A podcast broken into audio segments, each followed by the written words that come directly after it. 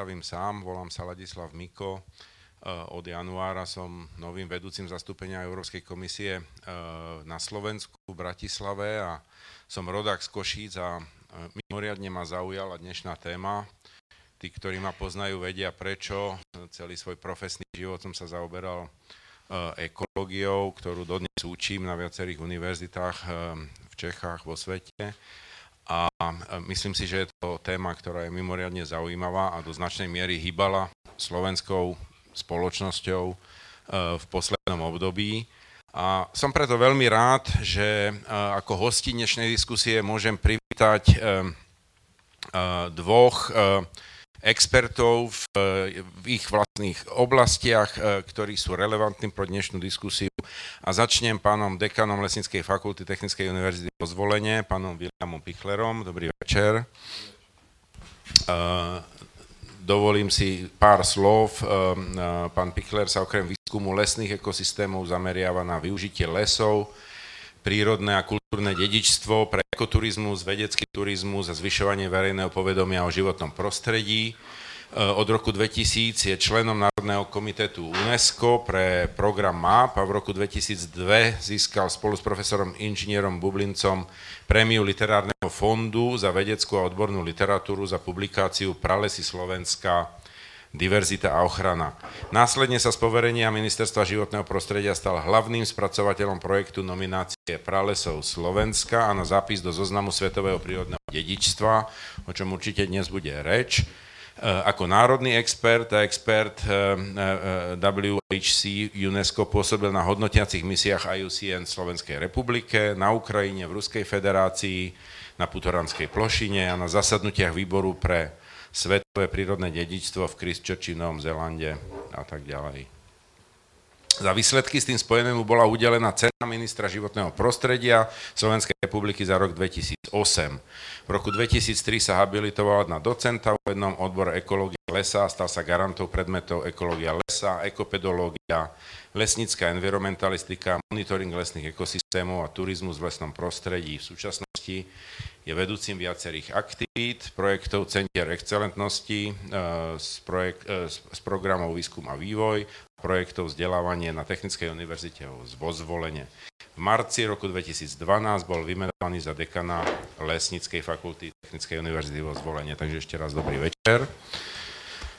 Uh, Erik Baláš, uh, naľavo do mňa E, Vítaj Erik. E, Erik Ahoj. vyrástol pod Tatrami a od svojich 16 rokov tu strávil veľa času v divokej prírode.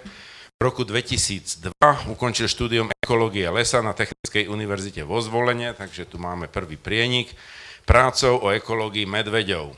Už počas štúdií bol aktívny v kampaniách lesochranárskeho združenia Vlk zo skupenia, ktorých cieľom bola ochrana prirodzených lesov a veľkých šeliem na Slovensku. Viedol úspešnú kampaň na ochranu Tichej a Kôprovej doliny v Tatrách. Toto územie dnes predstavuje najväčšie divoké územie na Slovensku. Je spoluautorom úspešnej knihy o medveďoch Posledná pevnosť, a niekoľkých filmov, ktorých zmiením aspoň e, známy film Stražca divočiny. Erik je jedným z iniciátorov e, veľmi dnes populárnej kampane My sme les, ktorá rozprúdila na Slovensku diskusiu o tejto téme. A než sa vrhneme na diskusiu o lese, tak ja začnem tým, čo je v titule e, dnešnej diskusie. Ten nadpis znie Prežije slovenské životné prostredie? Eh, otáznik. Tak eh, poďme vykopnúť tú našu diskusiu vašim pocitom z tejto otázky a uh, ako by ste na takúto otázku odpovedali. Nech sa páči, pán dekan. Ďakujem. Ďakujem za slovo. Ja si myslím, že, že prežije, veď tých environmentálnych kríz bolo v mnohých obdobiach v histórii veľa.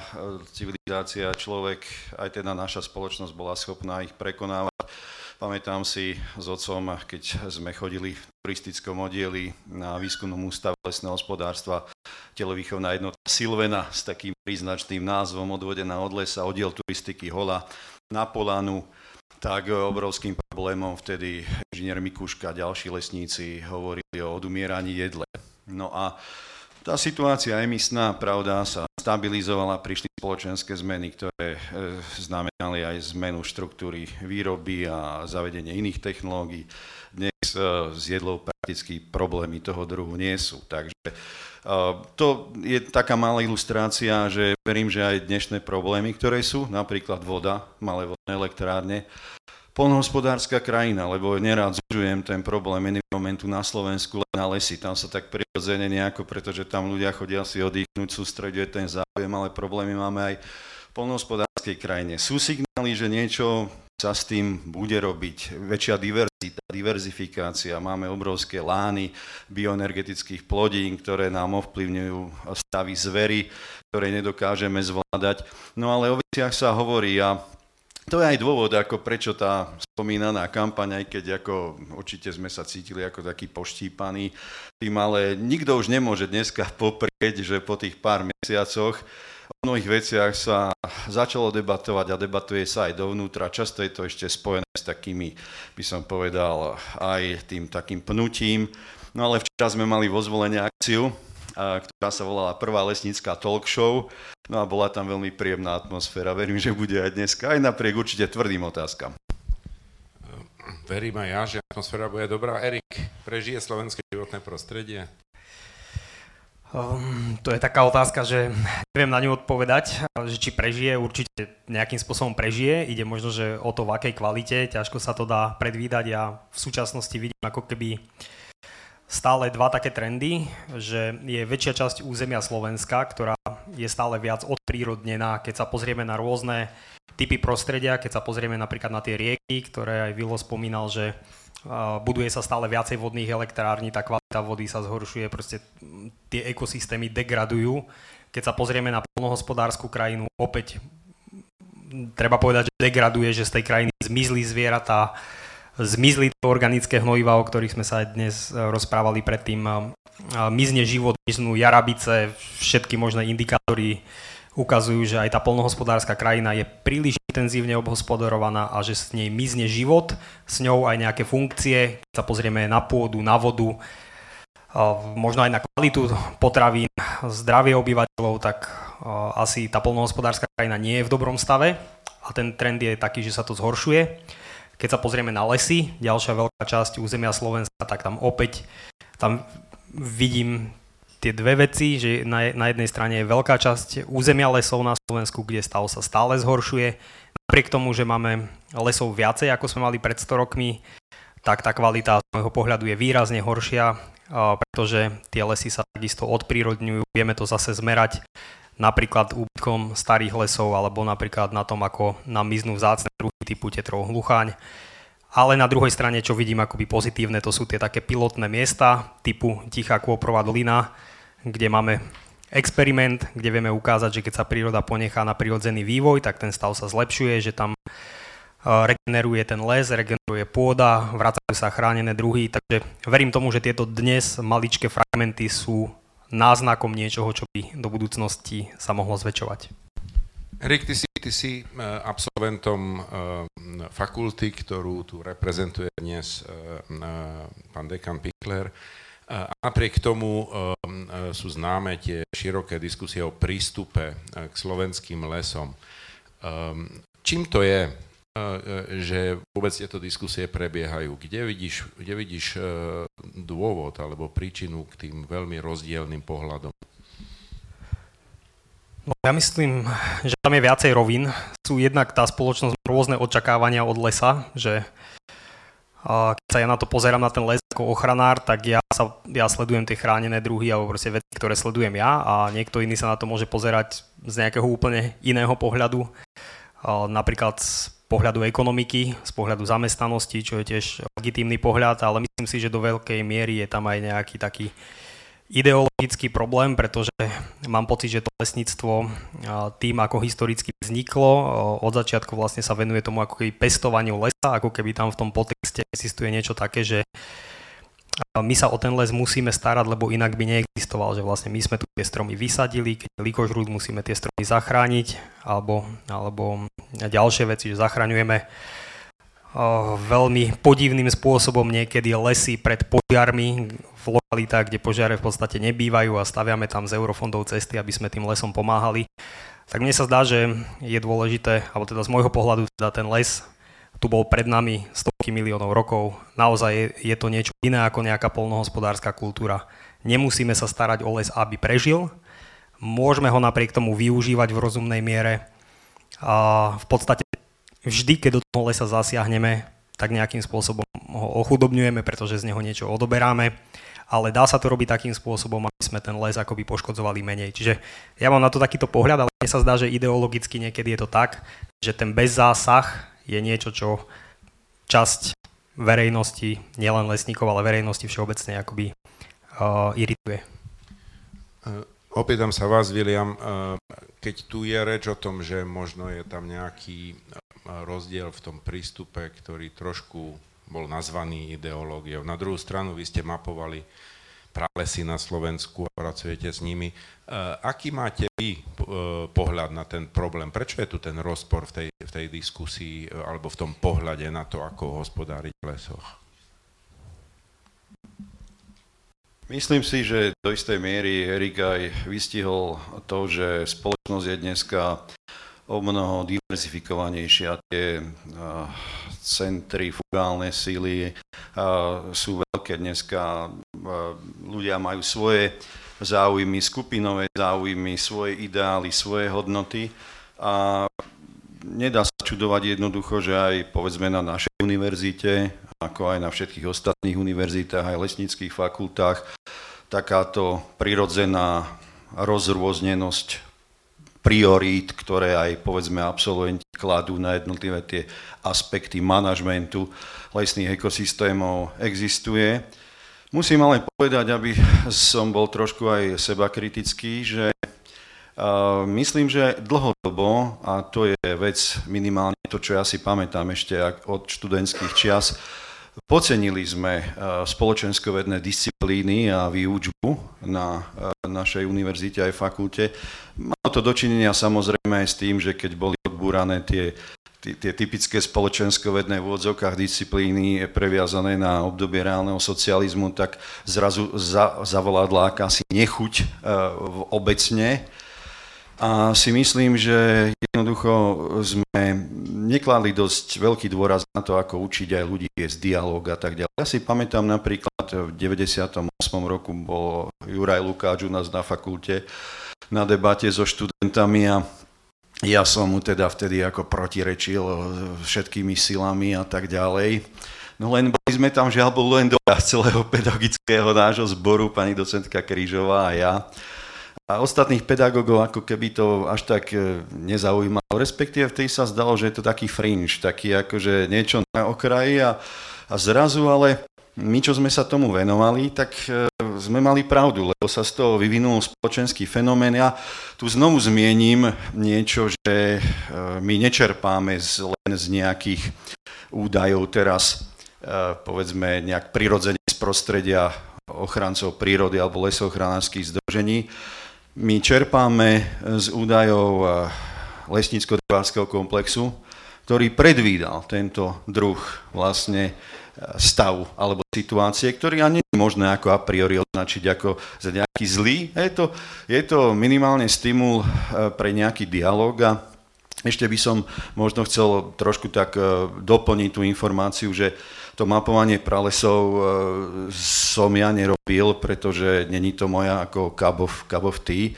ale skôr sme sa snažili tak zviditeľniť to, čo už bolo predtým známe, to dielo profesora Korpela, ktorý ako lesník v podstate a spolu s ďalšími už lesníky pred rokmi, Kán a tak ďalej, zakladali lesné rezervácie. No, dodnes mnohé z nich sú známe, Dobrodský prales, Badinský prales a tak ďalej. A faktom je, keď ste spomenuli aj ten turizmus, vždy ma to zaujímalo, neviem, asi to není všeobecne známe, ale od 98. do 2001. som manažoval projekt Centra vedeckého turizmu na Slovensku. Bol to ako veľmi aj úspešný projekt a mali sme napríklad zelenú diplomáciu. To bolo, sme volali veľvyslancov do týchto lesov, aby to videli. Bol tu aj veľský princ napríklad. No a keď to vlastne ministerstvo životného prostredia videlo, čo robíme, tak v podstate nás zaangažovalo do toho projektu zápisu, ktorý bol veľmi náročný, trval 5 rokov a vyústil tak, ako vyústil, ale ja stále to považujem za vec, ktorá verím, že sa dorieši a, a, a bude to docenené. Mňa v tejto súvislosti napadá, mi napadá, musím sa to učiť, eh, že niekedy v tých diskusiách mám pocit, a zaujímal by ma váš názor, ako keby akákoľvek kritika smerom k hospodáreniu v lesoch u určitých plochách, v určitých územiach bola vnímaná tou lesnickou verejnosťou ako nejaký útok na, na, na stavovskú hrdosť alebo na nejaké spochybňovanie tých výsledkov, ktoré, ktoré lesníci proste dosiahli v minulosti. Um, myslíte, že je správny tento uh, pohľad, že, sa, že, že je to tak, alebo že to skutočne lesníci vnímajú, ako keby to negovalo aj to pozitívne, čo dosiahli, alebo hľad, snažím sa dopatrať toho, že kde sa vzal ten pocit takého toho a priorného odporu k nejakým diskusiám, ktoré by menili tie zažité a povedzme lesnícky dlhodobo používané prístupy v lesoch. Aj keď, aj keď poviem, že ako nevyhnutné není hneď potrebné všetko meniť, ako lesníctvo prirodzene v tom pozitívnom slova zmysle konzervatívna oblasť ľudskej činnosti s dlhodobým tým cyklom, keď to ani nazvem výrobným cyklom, ale teda tá mentalita je tak hlboko zakorenená, ja napríklad môj najprísnejší kritik je môj otec, ktorý ako tiež pozorne sleduje moje vystúpenia a keď niečo poviem, tak hneď mám aj späť tú väzbu od neho. Takže uh, som konfrontovaný hneď ako z prvej ruky.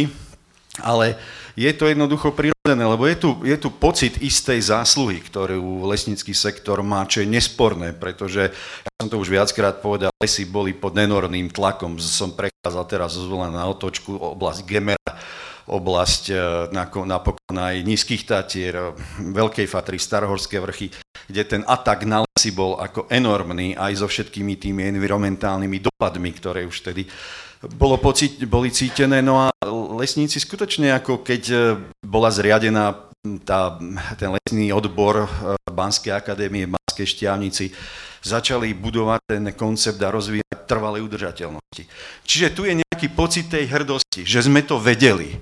A teraz zrazu je tu situácia, kedy, ehm, kedy, kedy tá spoločnosť e, sa nás pýta, že či robíme to naozaj takým spôsobom, ako možno aj ona e, si predstavuje a vníma to.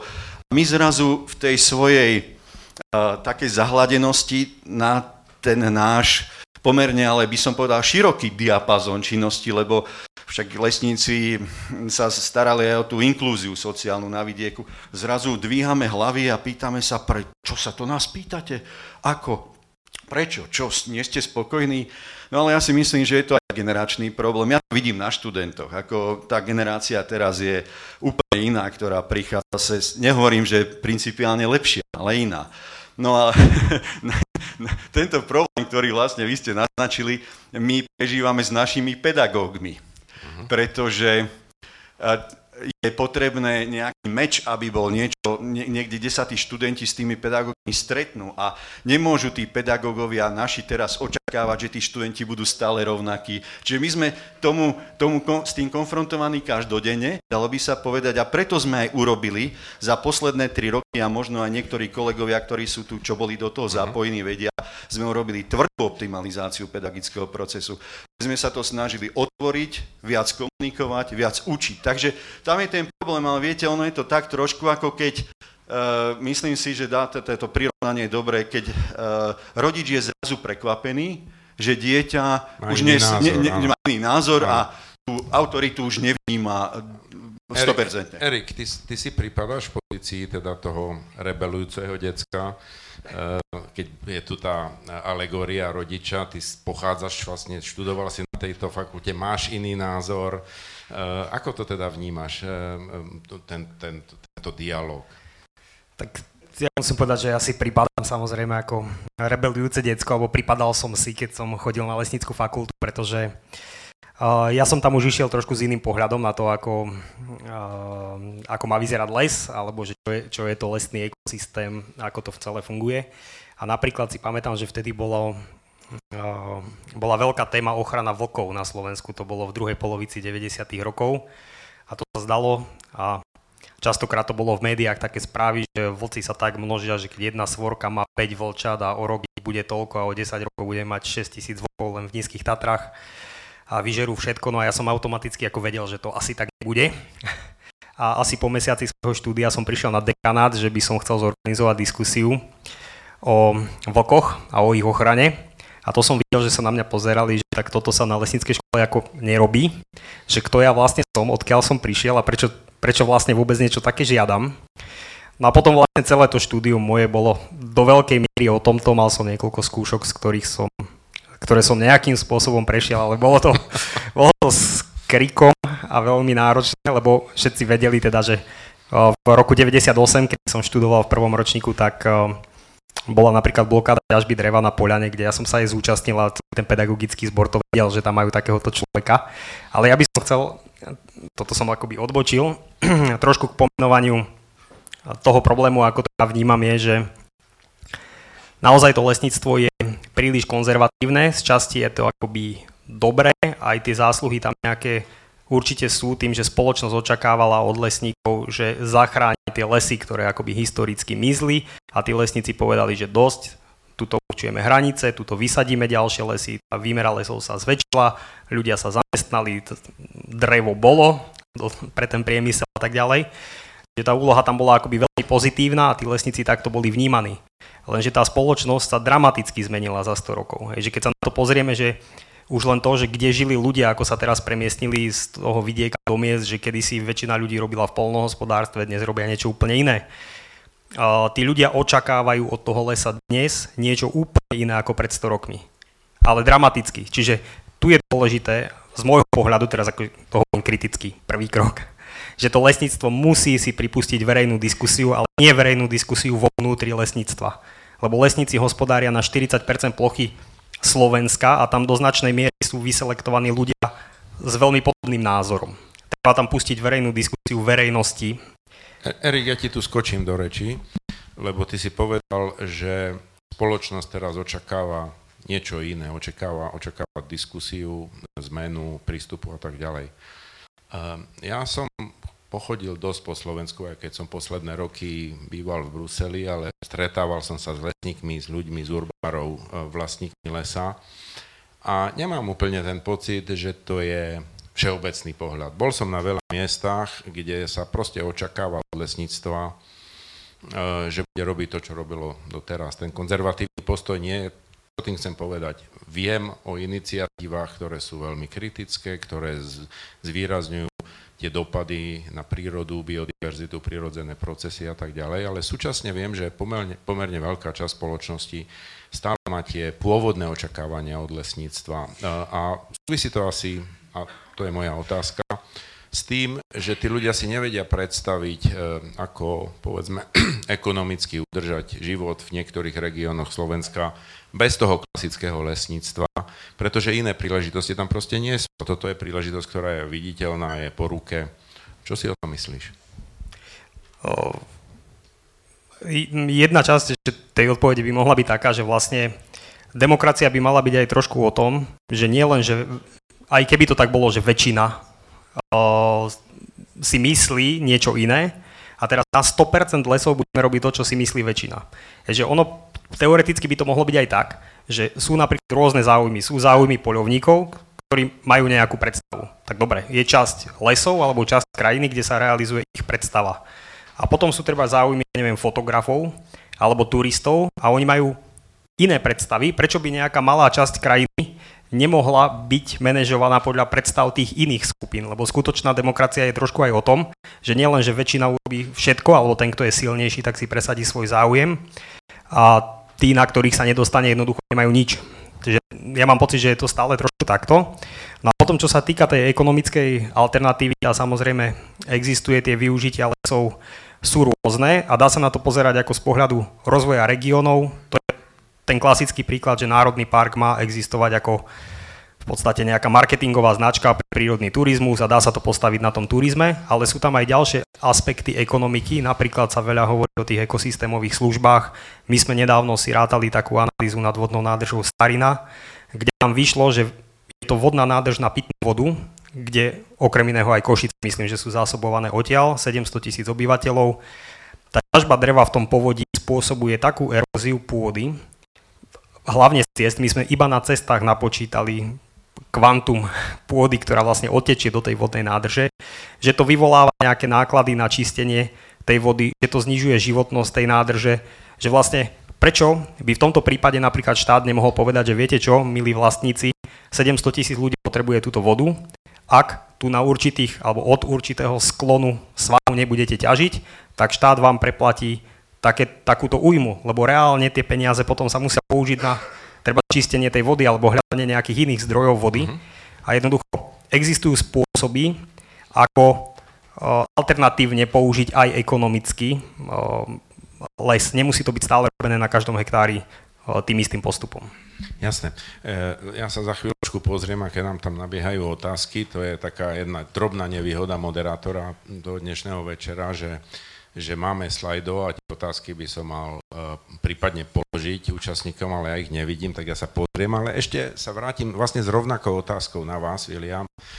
Uh, z druhej strany, ja uh, poviem dve veci. Za prvé, ešte v Bruseli som zaznamenal už dneska zmienenú iniciatívu My sme les a také jedno drobné video, ktoré ukazuje tie problémy pohľadom ľudí, ktorí sa k Mysmele zhlásia. Erik bol jedným z iniciátorov a ehm, e, tá reakcia spoločnosti bola neuveriteľná. Behom e, e, veľmi krátkej doby, myslím, že za týždeň, to boli stovky tisíc ľudí, čo si pustili to video a desiatky tisíc ľudí, čo podpísali My sme les. To znamená, že tá spoločnosť sa skutočne niekam pohla a niečo od tých lesov očakáva. To je prvá vec. A druhá vec, poviem, predvčerom som letel z Prahy, do Košíc. Bol pekný deň, ešte nebol taký ten ako dnes, takže som dobre videl z lietadla dolu. A od Kráľovej hole až po Kojšovskú holu a ešte ďalej, aj som to nafotil, e, sú obrovské rozsiahle rúbaniska, lebo nechcem povedať holiny, neviem, koľko z toho už je zalesnené, ale obrovské plochy rúbanisk v tých vrcholových partiách, všade tam, kde boli smrekové lesy, a pretože tie lesy poznám, lebo ako biológ a, a, a mladý človek som tam strávil detstvo a mladosť, tak na to musím povedať, že padla na mňa tieseň.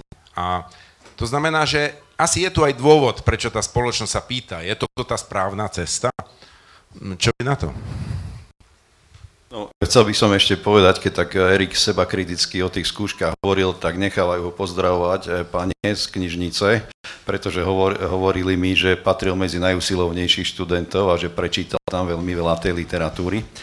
No a e, mňa to neprekvapilo, čo sa stalo. Ja som v ten deň poskytoval rozhovor pre Pravdu a taký štvorstranový rozhovor a o tomto som napríklad aj hovoril, že pravdepodobne je v spoločnosti taká časovaná bomba, skoro by som povedal tá Gramsciho teória tichej revolúcie, lebo tie prieskumy verejnej mienky ukazovali, že zhruba niekde od 25 do 55 v závislosti od krajiny ľudia majú obavy dnes aj z nedostatku komunikácie.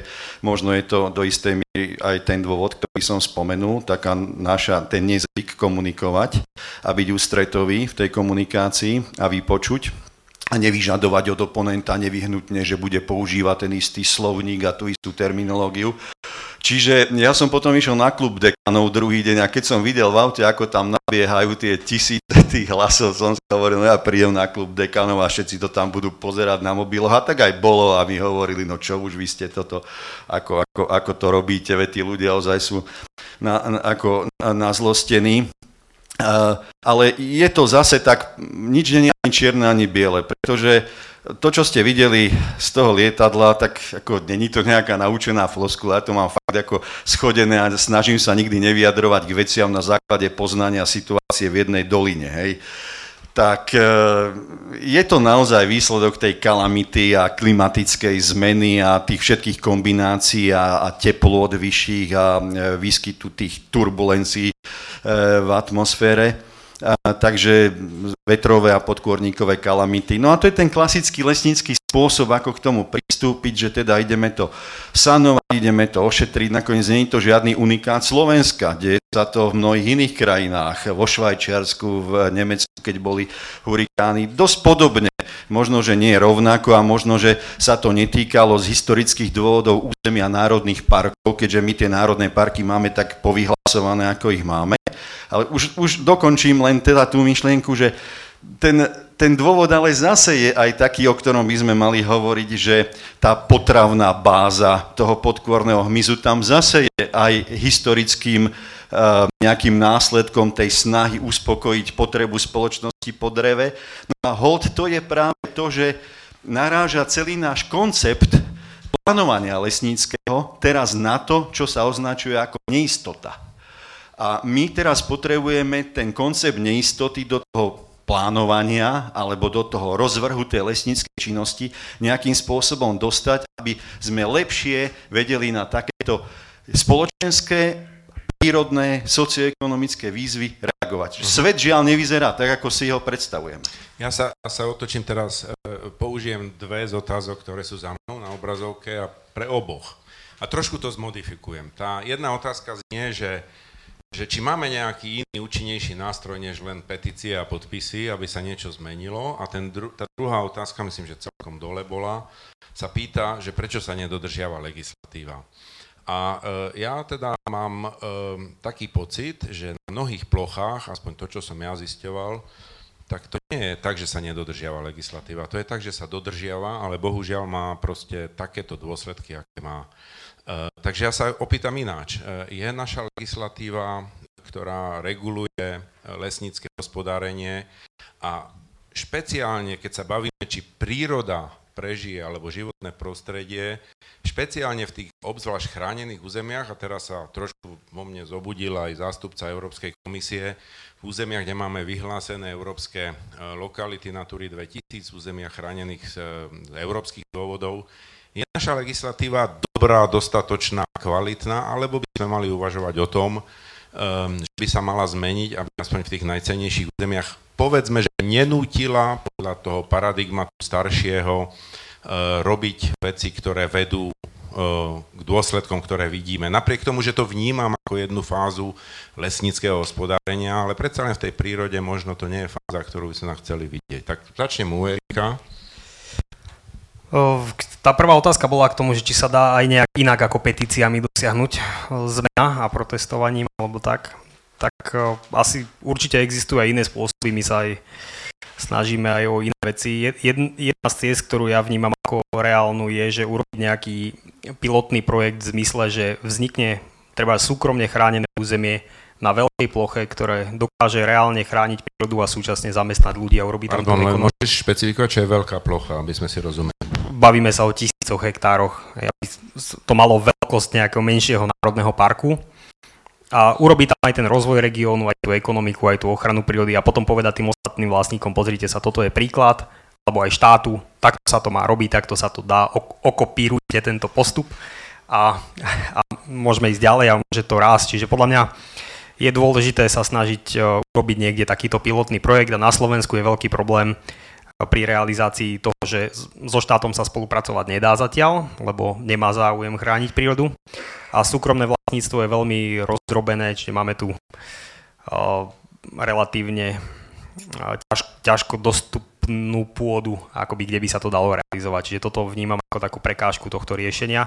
A samozrejme, dá sa dajú sa ovplyvňovať aj politici priamo nejakým spôsobom, možno, že aj na základe prieskumov verejnej mienky po nejakých kampaniach zistia, že tá téma je zaujímavá a dajú si do programov zmenu legislatívy v oblasti lesníctva a ochrany prírody, čo súvisí s tou druhou otázkou, kde myslím si, že tá kompatibilita nie je a že vlastne by obidve legislatívy mali i prejsť nejakou reformou, pretože aj na strane ochrany prírody existuje strašne veľa zbytočných paragrafov, je tam veľká byrokracia, máme 5 stupňov ochrany, všelijaké druhy chránených území, kde nikto sa v tom poriadne nevyzná, že kde je aká hranica, čo sa kde môže a čo nemôže a v princípe to nahráva len byrokracii, čiže zjednodušenie toho systému, zosúladenie s tou lesnickou legislatívou, menej výnimiek, menej byrokracie, to je, to je asi cesta k tomu, aby sa tie veci dali riešiť, ale dneska, dneska je vôbec ťažké čokoľvek zrealizovať, lebo napríklad keby sme aj chceli robiť prírodný turizmus, tak na základe x paragrafov rôznych zákonov to ani nie je legálne možné, pretože nemôžete sprevádzať v Národnom parku mimo chodník, tam nemôžete ísť na súkromné pozemky, tam nemôžete to, hento. A jednoducho celý ten koncept je v podstate veľmi ťažko realizovateľný bez zmien v legislatíve.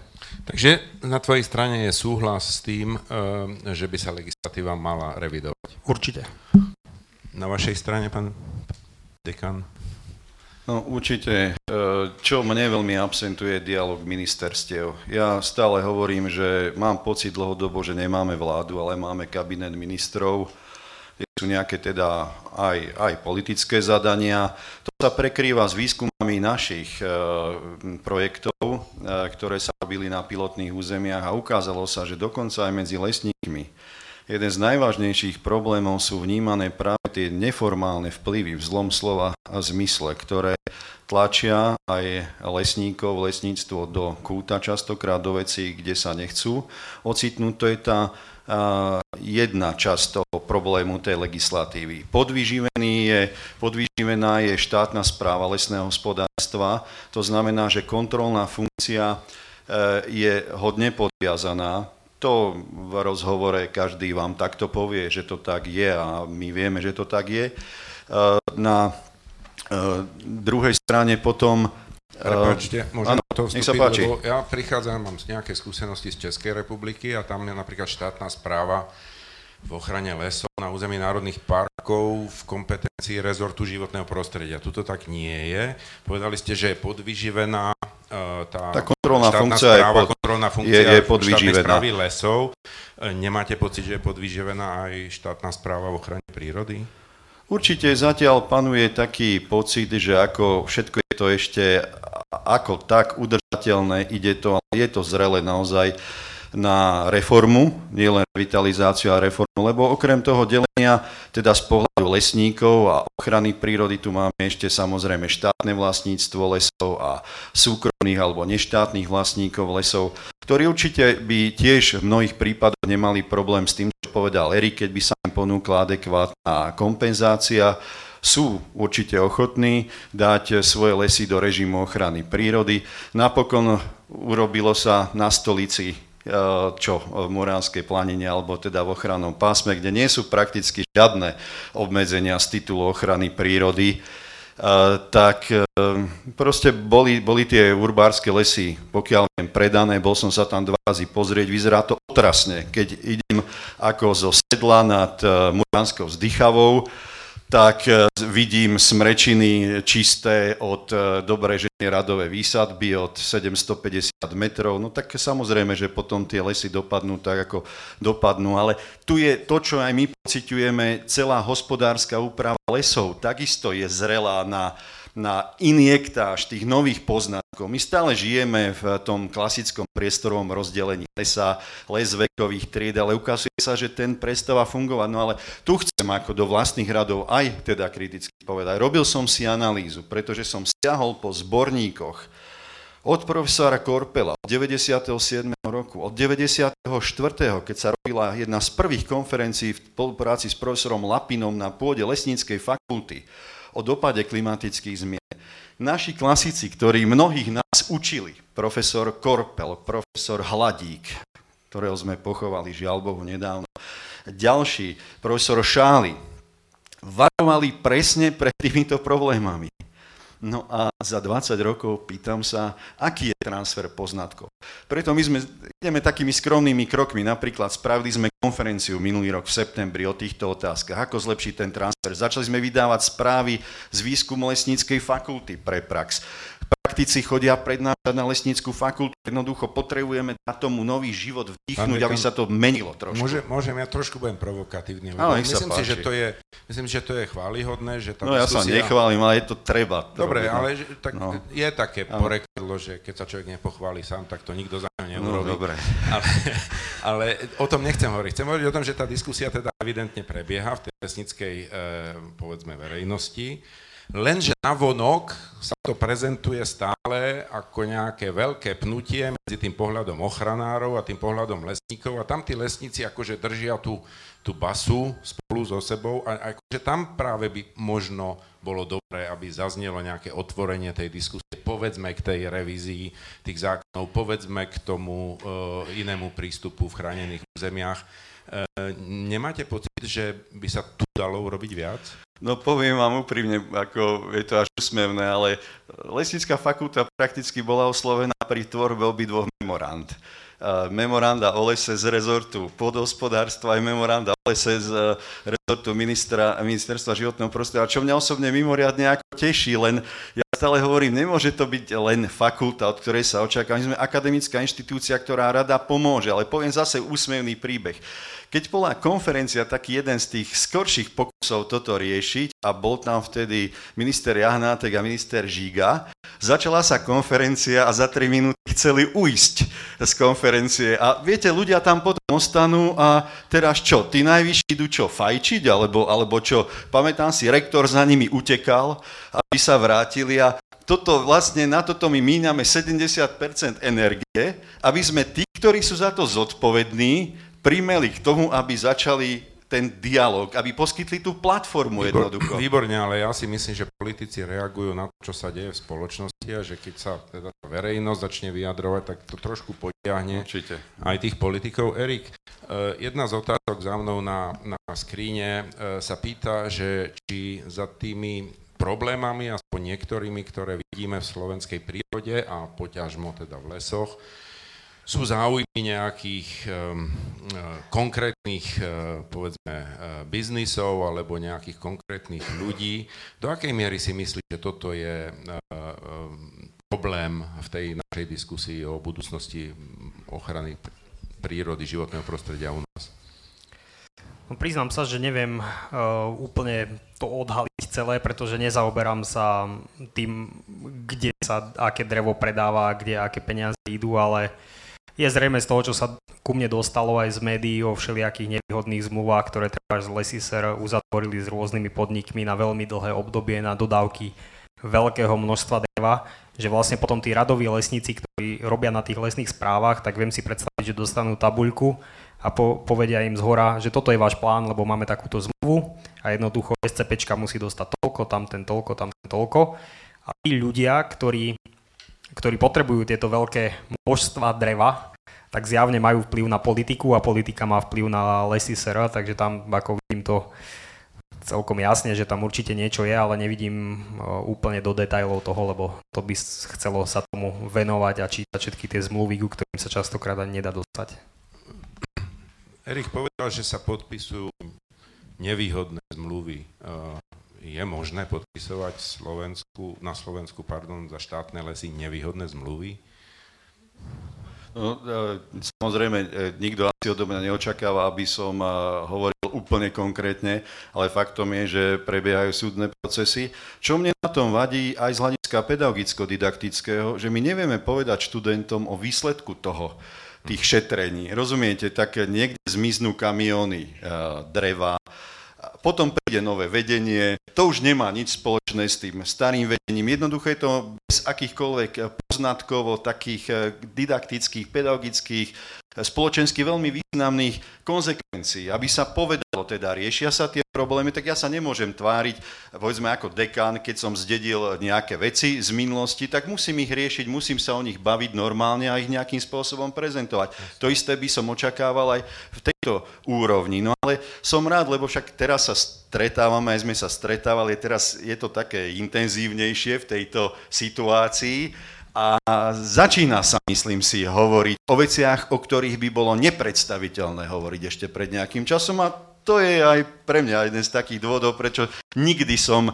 nepovedal, že e, nechápem legitimitu takýchto hnutí. To absolútne nie. Erik, Erik chce reagovať? Mne, mne to zase príde tak trošku, že vlastne treba sa trošku otáčať na tých politikov viacej, lebo reálne aj to napojenie možno, že na tie záujmové skupiny v pozadí, ale aj napríklad teraz bol predložený do parlamentu zákon, ktorý mal strašne zložitý názov, nepamätám si ho, ale princíp je ten, že by sa mal kontrolovať pôvod dreva, to znamená, že keď sa to drevo niekde vyťaží, tak by malo byť jasné v celom reťazci, odkiaľ to drevo pochádza, akými rukami prešlo, aby to všetko bolo kontrolovateľné. No a vlastne keď sme sa pozreli na ten návrh zákona, tak nám to prišlo také, že zase je to niečo, kde tie kompetencie by mali byť niekde inde, že máme pocit, že vlastne keď minister bude nominovať um, riaditeľa tej inšpekcie a tá inšpekcia bude na Národnom lesníckom centre, ktoré je organizáciou ministerstva pôdohospodárstva a keď vidíme to prepojenie v pozadí, tak jednoducho nemôžeme veriť tomu, že tá inšpekcia bude funkčná. Lebo teraz máme takú inšpekciu napríklad životného prostredia, ktorá tiež boh vie ako nefunguje a je vlastne zbytočné tam dávať podnety lebo tak tá inštitúcia nastavená. Čiže ja mám pocit, že napríklad aj čo sa týka tej kontroly dreva, tak to tí politici nechcú, možno, že aj drvivá väčšina lesníkov by chcela, aby to fungovalo dobre, lebo tiež verím, že väčšina lesníkov nekradne drevo, sú to normálne čestní ľudia a je tam proste pár ľudí, ktorým to vyhovuje. Ja skočím teraz, e, je tam jedna pekná otázka za mnou, ktorá možno e, dá príležitosť v krátkosti, keby ste mali v jednej vete povedať každý za seba, e, čo pre vás osobne znamená les, čo by asi zaznelo? Po mojej manželke a cere všetko. To by som mal asi rovnako odpovedať, ale, ale áno, pre mňa, pre mňa je to absolútne všetko. Hovorím vždycky, keď aj strašne veľa cestujem teraz, chodím na všelijaké diskusie, premietania filmov a rokovania, tak vždy sa idem nabiť do toho lesa a ja ten les vnímam trošku ja, širšie. Ja teda vás chytím za slovo.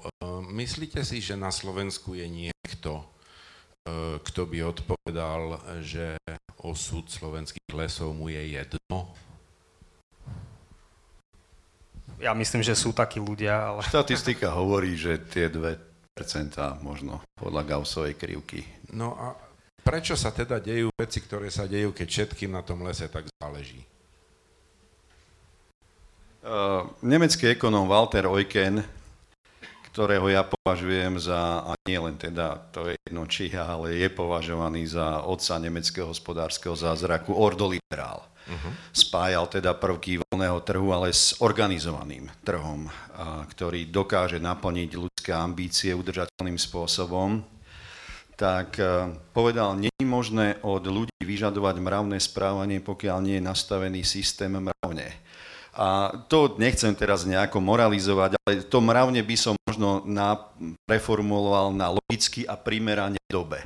Keď umožníme ľuďom, aby sa k lesu správali, racionálne a s citom, tak som si istý, že od vlastníkov až po užívateľov lesov to takto bude nastavené. Ale zatiaľ to by som dal ruku do ohňa. Môj pocit je, že to takto jednoducho nie je a pociťujeme to mnohí.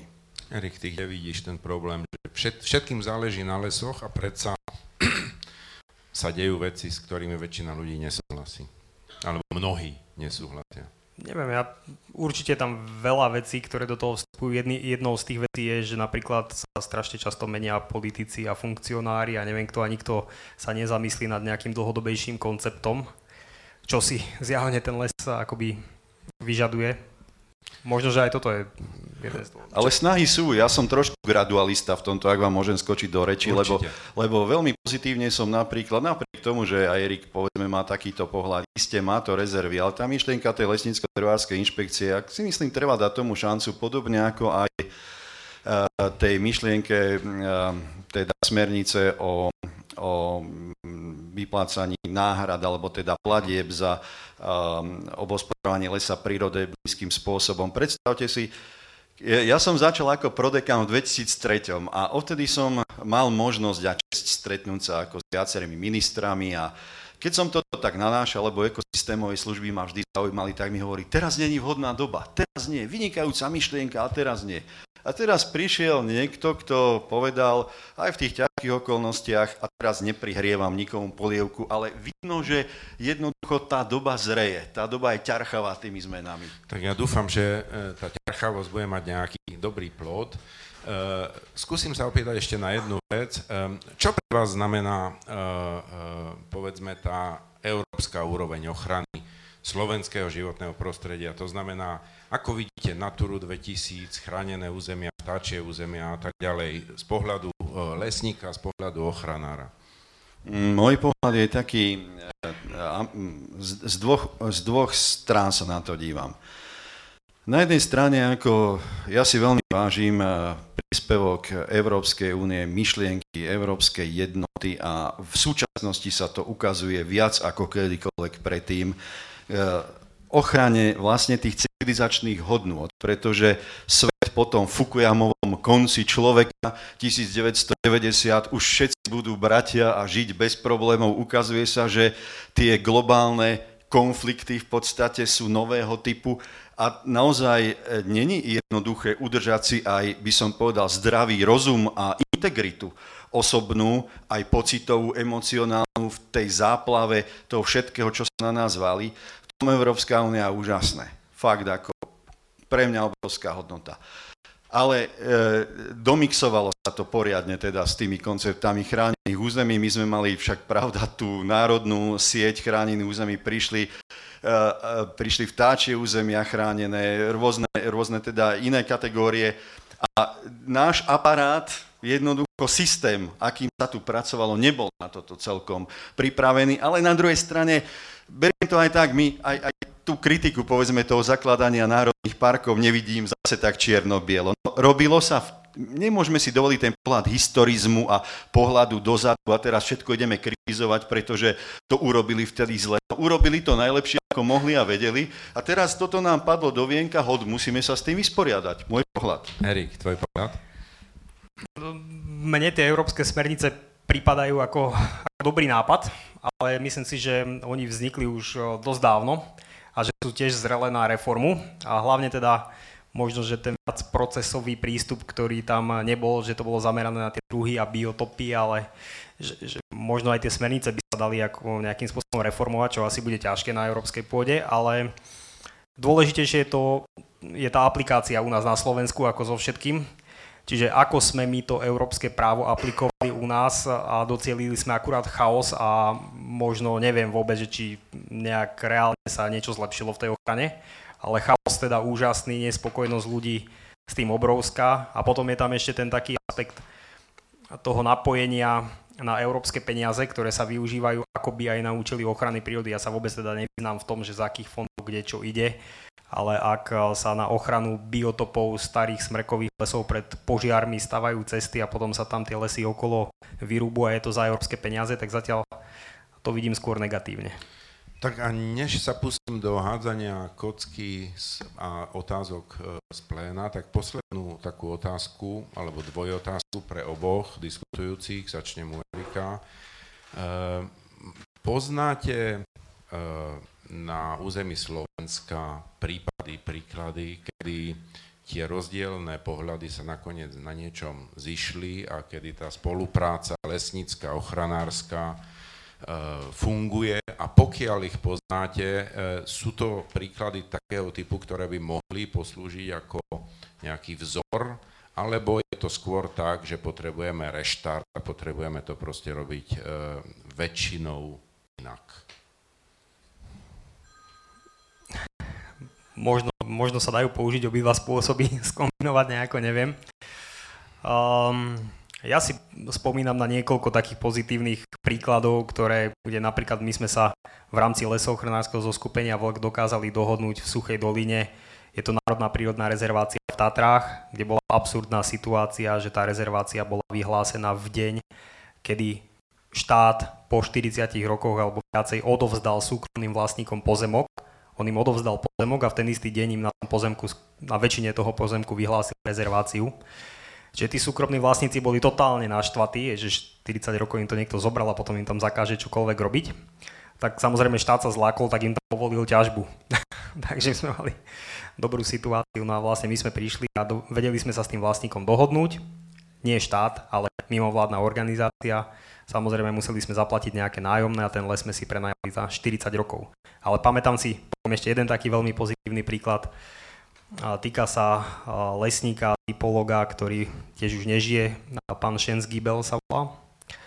A on veľmi dobre poznal lesy na severe Slovenska a akurát on nechodil na východné Slovensko. A raz sme zorganizovali so správou TANAPu takú akciu, bolo to po kalamite, myslím v roku 2001, ale toto už bolo asi v roku 2002 a prišli sme na lokalitu medzi steny v Tatranskej Javorine, kde, ten, kde bol zase taký pozitívny lesník, ktorý tam robil kedysi a ten, ten Shensky Bell, ktorý bol veľkou autoritou pre všetkých lesníkov. On keď videl tú dolinu a to, čo tam bolo, on aj z toho typologického hľadiska, ako si to celé zhodnotil, bol to starý pán, ktorý ledva chodil s paličkou, on sa postavil pre tých lesníkov, mal asi 5 minút taký prejav, že všetci súhlasili s tým, že tá dolina zostane bez zásahu. Nikto sa neodvážil tomu oponovať. To je náš konzervativizmus v zásade, a, má aj pozitívne stránky. A normálne na pozemkoch štátnych lesov máme dnes jedno z najkrajších území v Tanape a keď si dokážete predstaviť, tak je dolina medzi steny aj vďaka tomuto lesníkovi. Pán Pre mňa ako ja, vyššia košela ako kabatom, to je chránená krajná oblasť Polana s riaditeľkou pani Fabriciusovou, ktorá je medzinárodnou biosferickou rezerváciou, kde tá konfigurácia jadrovej zóny a tej buffernej zóny je, je perfektná. Robila tam lesnická fakulta aj výskum v rámci jedného projektu a výsledky sú naozaj veľmi zaujímavé, že ukazuje sa, že tá komunikácia, správne komunikačné nástroje, tá otvorenosť je naozaj jedným z kľúčov jedných možností dvoch alebo troch hlavných kľúčov riešenia problému. Máme tam e, jadrovú zónu, ktorá je vo nadmorskej výške okolo 1400 metrov smrekovým e, pralesom. V roku 2011 alebo o rok skôr tam padla v blízkosti aj nejaká kalamita a boli teda obavy, že by mohlo dôjsť k vygradovaniu podkôrneho hmyzu No ale na základe tých terénnych pochôdzok dala aj lesnícka fakulta vtedy stanovisko, že není to potrebné. A dneska naozaj, kto sa tými končinami prechádza, myslím, že nebude hovoriť, že aj lesný závod Krýva není spokojný, aj biosferická rezervácia podostávali medzinárodné uznania, ocenenia a, a jednoducho, tadiaľ podľa mňa vedie jedna z tých ciest do budúcnosti. Ale rád by som ešte povedal hnutie pro Silva, ktoré sa snaží, aby tie lesy do budúcnosti aj tie hospodárske boli eh, konštruované tak, aby odolávali v rámci možnosti aj kalamitám a uspokojovali aj tú potrebu človeka. Poviem dneska reálne si oddychnúť a nie nájsť v každej doline a v každom kúte zapichnutý uh, povedzme, mm, ale, alebo nejaký proste prvok, ktorý nás vyruší. Takže e, snažia sa aj lesníci v teréne hľadať tie cesty, spôsoby. Mestské lesy Banská Bystrica napríklad v Národnom parku Veľká Fatra výbornú prácu odvádza. Majú tam aj rezervácie, aj zmiešané lesy. Ale chcem ešte povedať jednu vec, že na, tie nástroje sú, musíme ich prezentovať opäť aj my lepšie a viacej. Ale kde sa berie v ľuďoch tá ten pocit, že musia niečo robiť. Ja teraz parafrazujem, na Slovensku to zaznieva zo strany, e, zo skupenia Vlk, e, nerobiť nič. A ja k tomu pridám e, k tej otázke, nehovorím nerobiť nič všade, samozrejme, tak to iste nie je myslené, ale ja mám taký pocit, že po skúsenostiach zo Šumavy, z Bavorského parku, z polskej strany takier, zo Švajčiarského národného parku, zo Slovenska, z Tichej a Kôprovej doliny, že e, ten lesnícky manažment, keď je veľmi dobre zvládnutý, tak sa dokáže priblížiť takmer k dokonalosti toho, čo dokáže vytvoriť tá príroda sama. Aspoň na tých územiach, kde tie prírodzené procesy fungujú. Prečo máme potrebu e, všade do toho zasahovať? Hlásim sa. No, no.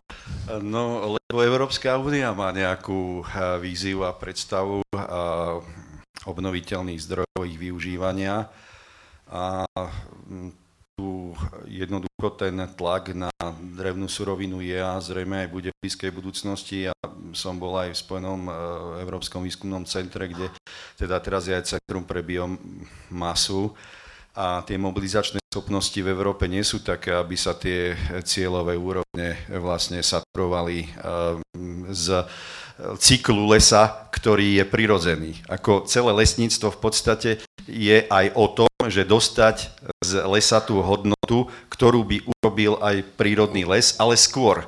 Čiže urýchliť tie cykly. Čiže, čiže toto je tá myšlienka, lenže ja sa, ja sa ako absolútne nebránim bezásahovému režimu. Napokon on existuje v eh, rezerváciách a si myslím, že, že ani to by nemalo byť niečo, čo je zamrznuté v čase, A kľúčom podľa mňa je tá naozaj ale dôsledne zobratá funkčná zonácia, ktorá napríklad v Slovenskom kraji sa podarila.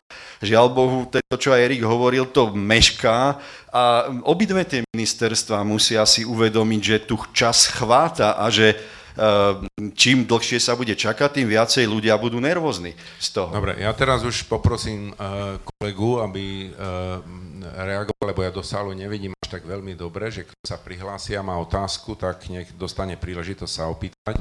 Nech sa páči. Máme ešte 20 minút, tak... Takže Miroslav Sabol. Zaznelo tu veľa vyhybavých odpovedí diplomatických, ale bolo mi tu na napríklad Košické pohornárie, program Natura. Firma Taper a jedna vyhláška z ministerstva, ktorá prakticky dovoluje to, že môžem si vyrúbať hocičo kdekoľvek. Stačí, že mám správnych ľudí na správnom mieste. Druhá potom vec, najväčší druhý kameň úrazu, drevoštiepka v kotloch. A váš názor na drevoštiepku, lebo existuje niekoľko páliv, druhou biopáliv, napríklad druhá generácia, ktorá Jasné, e, otázka je, e, e, povoluje sa v chránených územiach a za druhé drevoštiepka. Poďme zobrať ešte jednu alebo dve otázky a potom poprosím o odpovede. Zadu je hlas. Nech sa páči. Dobrý večer. Ja si dám okuliare dole, pretože pán Pichler ma určite pozná. Volám sa inžinier Juraj Koco, Pochádzam z obce Ruské nad Vodárenskou nádržou Starina. Vieme, o čo ide pán Pichler z roku 2013. Áno? Tam otvorenie, táto debata je možno pre tak odbornú verejnosť, e, takú úzkú odbornú verejnosť, ale pre lajíkov to je o ničom. Poviem vám to otvorenie, pretože nič to nerieši. To si, ja som vás minule sledoval, keď ste mali debatu v denníku N, bolo to ale nie vy, pán Pichler, pán Balaš tam bol aj. To sú také reči, viete, pre mestské deti. A teraz budem konkrétny. Pán Pichler, môžete povedať, ako aj vašim podielom e, boli karpatské bukové pralesy po našom polusinsky povedané naše karpatské e, bukové lesy zaradené do systému UNESCO a kto vám dal na to súhlas? To je jedna otázka, potom budem pokračovať ďalej. Skúste mám tu príležitosť, mám, išiel som tu zo sniny dneska, tak chcem Jasné. to využiť a chcem, aby táto verejnosť vedela, aká je skutočne pravda. Áno, tak poďme sa teda, poďme odpovedať na tieto tri otázky, ktoré zatiaľ padli, aby sme mohli počuť ďalšiu otázku. Môžem. Uh, dobre, možno to bude trvať trošku dlhšie, ale budem sa snažiť skúsme, byť skúsme veľmi, veľmi, veľmi stručný. Áno. Rád by som, aby bolo viac možností. Uh, v roku, uh, dozvedel som sa, uh, keď oslovilo kolektív 12 eh, pracovníkov z Technickej univerzity vo Zvolene, aby sa podielali na spracovaní nominačného projektu na zápis do zoznamu Svetového prírodného dedičstva Pralesy Slovenska. Ten zápis um, alebo ten projekt bol spravený najskôr len na báze prírodných rezervácií. Boli tam rezervácie od Vysokých Tatier až po Kovačovské kopce. Čo teda bolo ale vyhodnotené výborom Svetového dedičstva, že ide skôr o národnú nomináciu, ktorá nemá globálny presah, pretože e, kritéria pre Svetové prírodné dedičstvo sú také, že musí ísť o globálnu univerzálnu hodnotu, musí tam byť nejaká minimálna rozloha. Takže toto všetko prešlo vládou, prešlo to my pripomienkovými konaniami ministerstiev, takisto e, predpokladám, že boli informované aj eh, organizácie, ktorých, ktorých zriadovateľom sú ministerstva. No a eh, keďže sa to nepodarilo, Slovensko ako slovenská vláda, ktorá toto prerokovala, tak navrhla iné riešenia, aby sme hľadali. No jedno z riešení, ktoré sme našli, bolo, že sa spojíme s Ukrajinou, pretože bolo indikované, že aby sa dosiahla minimálna rozloha, tak e, musí tá rozloha byť aspoň 25 tisíc hektárov. Samozrejme Slovensko na niečo takéto mm, nemalo, takže my sme spracovali v podstate tú textovú časť. E, Ukrajinci dali vyše 20 tisíc hektárov pri tej menšej lesnatosti, ako má Slovensko.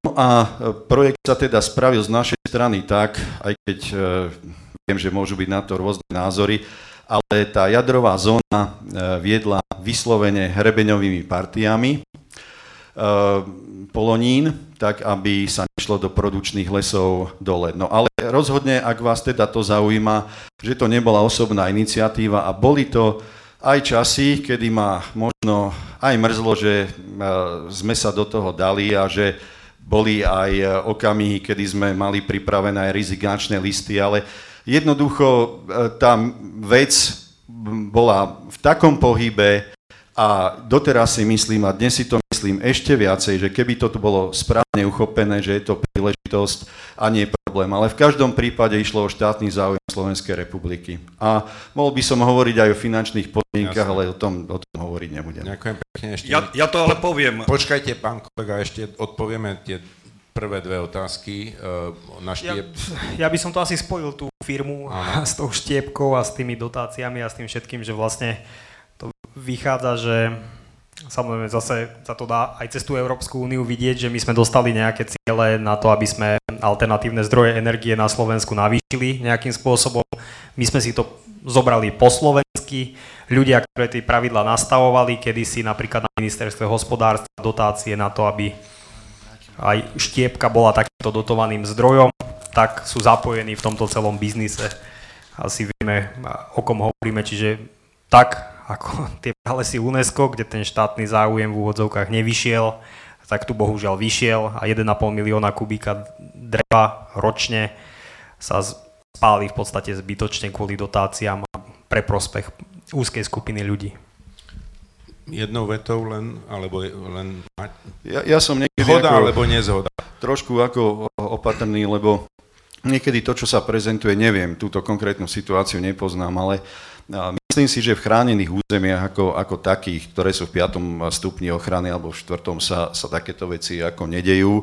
Verejnosť to často tak vníma, povedzme, je pravdou, že aj ja keď idem po rezerváciách, idem sa pozrieť do, do Havešovej napríklad, vidím tam, že je tam lano hodené do rezervácie, alebo vtáčnik, alebo iné lokality. A to sú také, také, také def, defekty, hej, miestne, lokálne, bez nejakého veľkého impaktu, ale svedčí to o tom, že že ľudia to môžu potom takto, takto vnímať, ale nechcem povedať, že sa také nedie. Nemám tú informáciu, ale... Poprosím pána ešte, aby doplnil svoju druhú otázku a buďte prosím krátky, aby sme ešte mali priestor na ďalší. Viete, mám takúto príležitosť, e, to sa neudiela, e, nedie každý deň, má takúto pýtajte, príležitosť prosím. a týka sa to aj vás.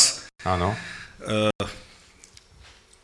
naše, naše lesy, naše pozemky boli zaradené do UNESCO bez súhlasu vlastníkov. To, čo tu celú dobu rozprávate, tak sa to deje v celej republike. Áno, to aby ste všetci vedeli. V roku 2007 nikoho sa nikto nepýtal. Toto sme sa dozvedeli v roku 2013 čirou náhodou v Banskej Bystrici, kde sa predstavoval projekt UNESCO, Pán Pichler to konkrétne predstavoval a pán štátny tajomník potom, keď sa dozvedel odo mňa pravdu, tak ušiel ďal. Áno, nechcel potom počuť, lebo je, má ďalšie služobné jednanie. My sme z hrozou zistili, že súkromný majetok je zaradený do nejakého UNESCO. Chodili tam, potom samozrejme tam chodili všelijakí funkcionári, dokonca zástupca, vysoký komisár zástupca UNESCO, pán Pierre Galat, hej, a sa hro, hrozou zistil, že čo sa tu deje. Hej, a ešte sa na nás zlostili, čo my vlastne chceme. Áno, vy si viete predstaviť, že by váš súkromný majetok si niekto znárodnil? Tam, tam sa nič nie, moment, tam sa len znárodňuje. Nie, nič. nehnevajte sa, ne, neznárodňuje sa, len sa vyhlásu... Vy, nie ste, vy ste do toho nezainteresovaní a teraz vám poviem k tej náhrade, ktorú ste tu povedal. Ja by som prosil otázku, len o to, o to vás Ja žiadam. chcem, aby ste to počul, pretože ste no. zástupca Slovenska v, v, v, v európskych štruktúrách a ste spoluautor Natury 2000, hej, tak to počujte a presadzujte to v Európe aby ste počuli aj vy všetci. E, pán Pichler dobre povedal, že tú hraničnú časť chcú do jadrovej zóny. To dneska nikde není dohodnuté, to je všetko len na papieri. K tomu nikto nepovedal, aká je nárazníková zóna. E, organizácia VLK chce e, dve tretiny Národného parku bez zásahov. Tak čo z nás chcete urobiť? Môžem zareagovať? A teraz k tým Pro, náhradám. Nie, Počúvaj, prosím vás pekne, ešte raz Moment, opakujem. musím to povedať, nech to počujú všetci. Máte na to minútu, položte otázku, aká, aby som Aká je náhrada? Dať. Počujte sem. Urbarská spoločnosť je spolupodielnícka organizácia. Áno, oni vám ponúknú náhradu. Ale viete, ako ja tam som s podelníkom 3R v tom úseku, aké ja dostanem peniaze. Ale oni tie peniaze získajú, ak získajú celok. Áno, to čo to je za náhrada? Tú náhradu nikdy nedostanete a nikdy vám tento majetok nevydáme, aj keby ste sa postavili na hlavu.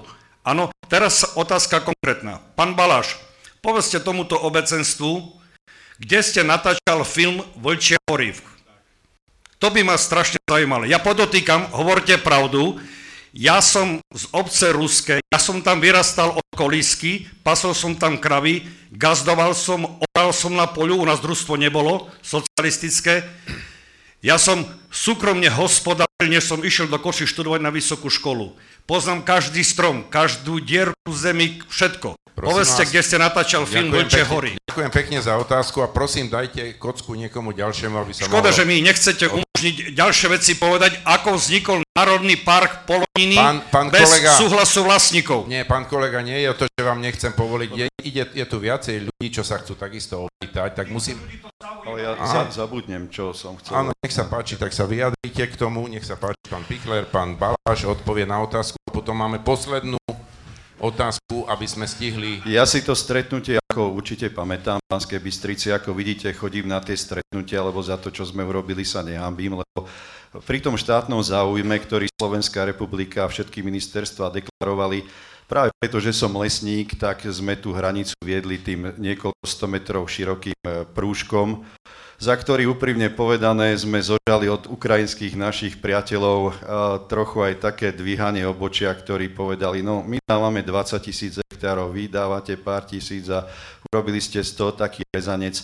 Ale dobre, zobrali to, pretože, pretože Uh, jednoducho videli, že zase my sme im pomohli v iných veciach. Ale chcem vám povedať, že keď sme sa spýtovali na tieto záležitosti, aj pána ministra povedal, že ide o vec národného záujmu. Ja doteraz mám odložené tie dokumenty, kde to prešlo pripomienkovým konaním, takže berte to prosím vás takto. Ja sa z toho vôbec nevyzúvam. Ja, ja som uh, jednoducho sa snažil, aby aj vlk bol síty, aj ovca celá. Keby sme to neboli spravili, my spraví to niekto iný. Ja teraz Eh, Lesochranárske združenie Vlk, ako iste viete, viackrát dalo podnet na zrušenie zápisu eh, do zoznamu. Eh, zámer tam bol taký, že chceli vytvoriť z celej ulickej doliny tú takú konsolidovanejšiu plochu a niečo je tam teraz. Ja, ja, ak ešte dovolíte, ja som vám neskákal do reči, hoci má mikrofón, ja by som chcel ešte možno, že, že doplniť teda to, viete, ja som tiež podielnik, ja som podielnik Beloveže napríklad a poznám dobre e, tiež zmýšľanie ľudí a chápem to, že ako sa dívajú na veci, každý si ten svoj ár tiež váži, lebo je to dedovizeň a tak. Ale e, treba si myslím sa pozrieť aj tak e, na vec, že keby neboli občianské hnutia a istá dynamika aj v 89 No úprimne povedané, mali by sme tie lesy v podielníckom vlastníctve nemali. Majme možno, že trošku pochopenie, tak ako ja možno, že, že vy pre, pre republiku a republika zase pre vás. Ja nevravím, že to teraz e, sa má nejako vyriešiť. Nejakým spôsobom sa to musí vyriešiť. Prosím? Áno, je to v poriadku. Isté, ja to chápem a súhlasím s tým. Jasné, len treba na to myslieť tiež, no. Ďakujem pekne. Hovoríme pravdu, nie? Prosím, prosím vás, pokiaľ chcete bilaterálne Ja viem len, že to sú veci, ktoré nesúvisia s pralesami, no. Nie, táto diskusia je tu od toho, aby aj ostatní mali príležitosť, nielen jeden divák. Erik, keby si mohol odpovedať prosím na otázku o ja, natáčaní. Ja na ten film asi... My sme v tom filme to aj uviedli, že my sme natáčali vlastne na území troch krajín, v Polsku, na Slovensku aj na Ukrajine. Prevažná väčšina tých záberov je natočená v Polsku, pretože pri tej rieke San sa dali najľahšie nafilmovať zubry aj vlky aj ďalšie zvieratá. Ale to neznamená, že tam nie je nič zo Slovenska. Niekoľkokrát sme boli neviem, neviem to teraz počítať, ale nikto ani nikdy netvrdil, že je to celé na Slovensku natočené, takže neviem, že či ja som tu osob... je nejaká diskusia. Ale ja by som k tomu súkromnému vlastníctvu, lebo to považujem za dôležité. Ja si myslím, že štát by sa v každom prípade mal s vlastníkom dohodnúť. To, že my chceme, aby tie národné parky splňali nejaké medzinárodné štandardy, tak to je, to je fakt, ale to môže dopadnúť aj tak, že národný park na nejakom území nebude. Štát by sa mal s vlastníkom dohodnúť, mal mu po, ponúknuť nejakú kompenzáciu, buď mu niečo zaplatí, nejaké nájomné, alebo ten pozemok odkúpi, alebo ho vymení, alebo ja neviem čo všetko, pokiaľ sa nedohodne, tak tam chránené územie byť nemôže.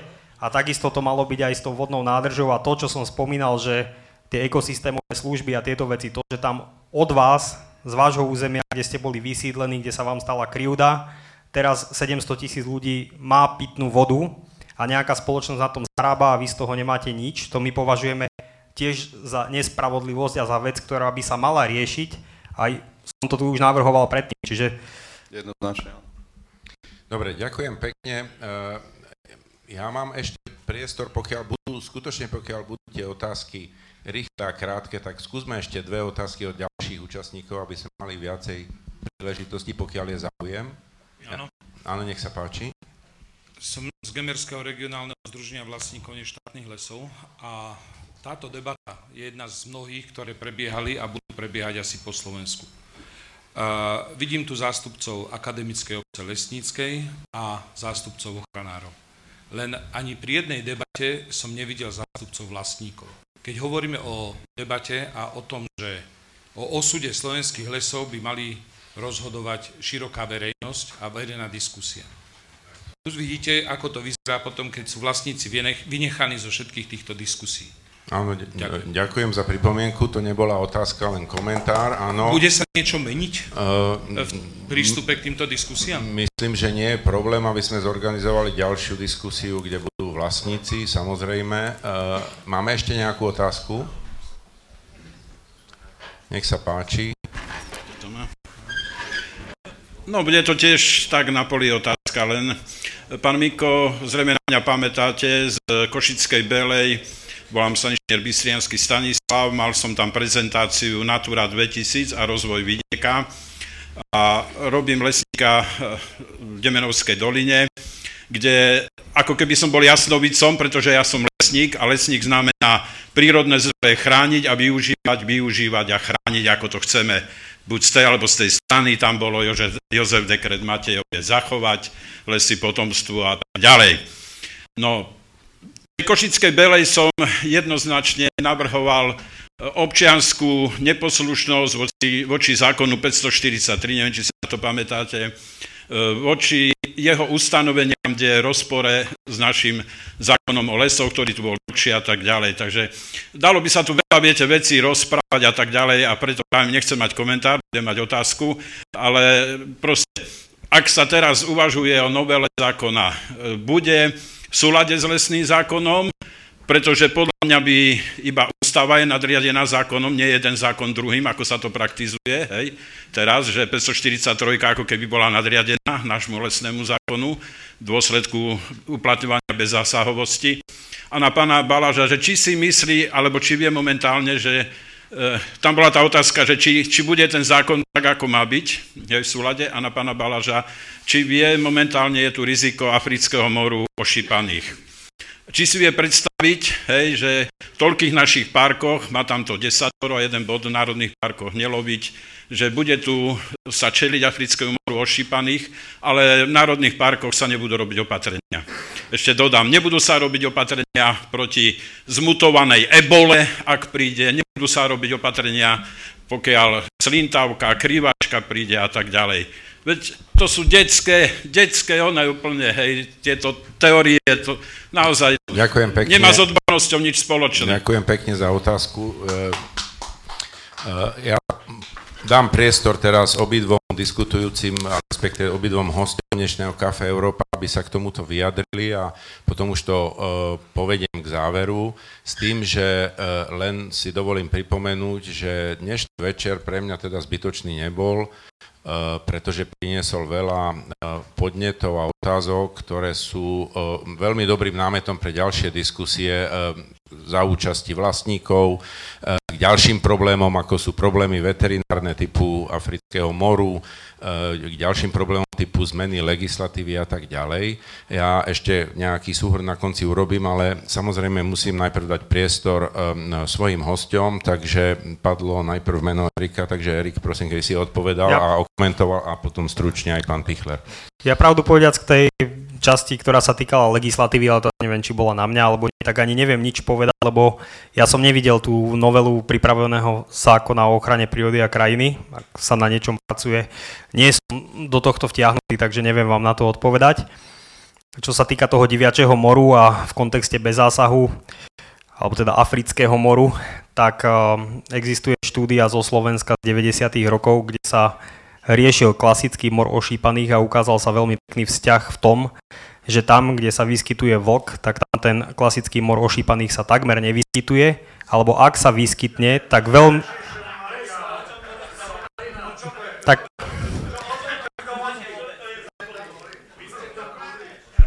Môžem dopovedať? Skúste, skúste nechať, aby pán Baráš, aby Baráš odpovedal, áno. Ne, nedopovedal som, že keď sa vyskytne, tak to ohnisko sa nešíri, ale je veľmi rýchlo, je vlastne akoby zlikvidované, že z roka na rok to bolo vidieť na tých mapkách, že keď sa vyskytol v areálu vlka, tak ďalší rok sa tam nevyskytol ten mor, aspoň podľa hlásení veterinárov, ktoré boli dostupné, to takto bolo. Predpokladám, že aj v prípade toho afrického moru by to mohlo fungovať podobne, že ten vlk by mohol celkom účinne tlmiť túto chorobu, ale to, že národné parky by mali byť akoby bez zásahov, to je normálny štandard všade vo svete, to však neznamená, že keď tam bude nejaký pesný medveď ohrozovať obyvateľov, že nemôže byť udelen na výnimka na odstrel toho medveďa. To sa nemyslí uh, v situácii, kedy dochádza k ohrozeniu života, majetku alebo zdravia ľudí. Ďakujem. Ďakujem pekne, pán Pichler. Som možno k tým, k tým zákonom a ich uh, takému vyladeniu. Poviem, už som teda povedal pár takých vecí, trošku aj zo zákulisia. Pred 4 rokmi som bol e, v komisii e, jednej e, ministerskej a potom bola druhá, kde sa malo hovoriť o odstránení rozporov a vtedy už mali byť nové zákony. Nakoniec to išlo do nejakej malej novelizácie.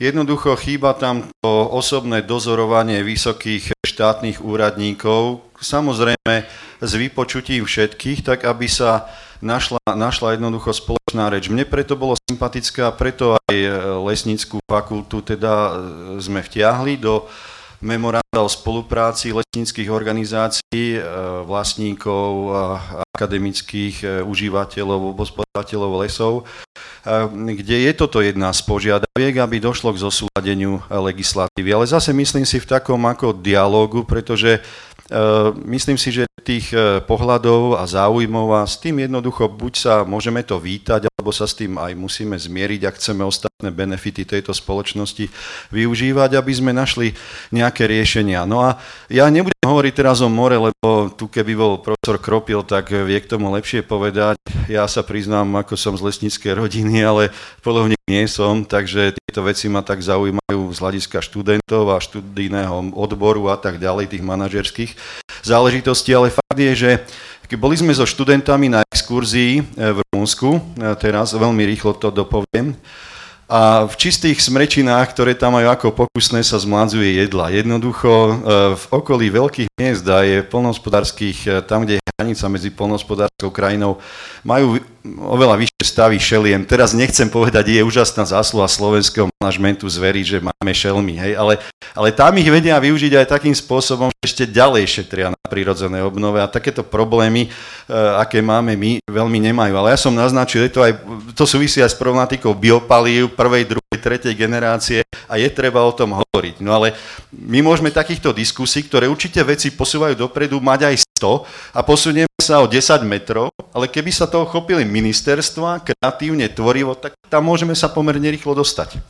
Ďakujem veľmi pekne. Dovolte mi teda, e, predtým, než vyhodnotíme e, súťaž, už sa generuje, takže vyhercom je pán Jakub Holot z publika Stanislav a Miroslav, takže ty si potom vyzdvihnú ceny, ktoré sú pripravené.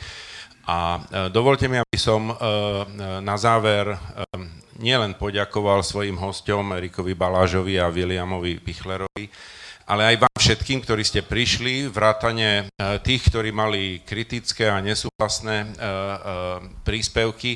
A to z toho dôvodu, že to je práve princíp tohto programu. Kafe Európa je tu preto, aby zazneli všetky názory, aby bolo možné sa na všetko pýtať, aby sme hľadali pokiaľ možno riešenia. Pre mňa výsledok je jasný. Je to veľmi živý, veľmi citlivo vnímaný problém, či už z jednej, z druhej, alebo z tretej strany, alebo koľko ich je. Dneska zaznelo niekoľko vecí ohľadom funkčnosti, prípadnej zmeny, zosúladenia modernizácie legislatívy, ohľadom toho, ako funguje celý systém ochrany prírody, vrátane toho európskeho, ohľadom toho, ako sa chová štát alebo európska legislatíva k vlastníkom, um, ohľadom toho, uh, aké opatrenia budeme považovať za správne alebo za nesprávne. Nedostali sme sa na ďalšie veci ako čo všetko pre nás toto bohatstvo znamená a čo bude znamenať, ak sa bude meniť tým či oným spôsobom do budúcnosti, e, čo to pre nás znamená ako výhoda proti iným krajinám v rámci Európskej únie a povedzme aj Európy a tak ďalej a tak ďalej. Pre mňa z toho vyplýva jediná vec. Ehm, táto diskusia nemôže byť ehm, e, ani finálna, ani neodpovie tú otázku, ani dokonca súhlasím s tým, že pokiaľ zodpovední sa ehm, nemôžu zúčastniť, tak ťažko môžeme dostať na niektoré otázky odpovedí. Ale e, znamená to pre mňa aj impuls, aby sme sa pokúsili e, v tejto téme pokračovať, nájsť si na to možno viacej času, možno širší okruh diskutujúcich, ale to sa skutočne za hodinu a pol ťažko zvláda.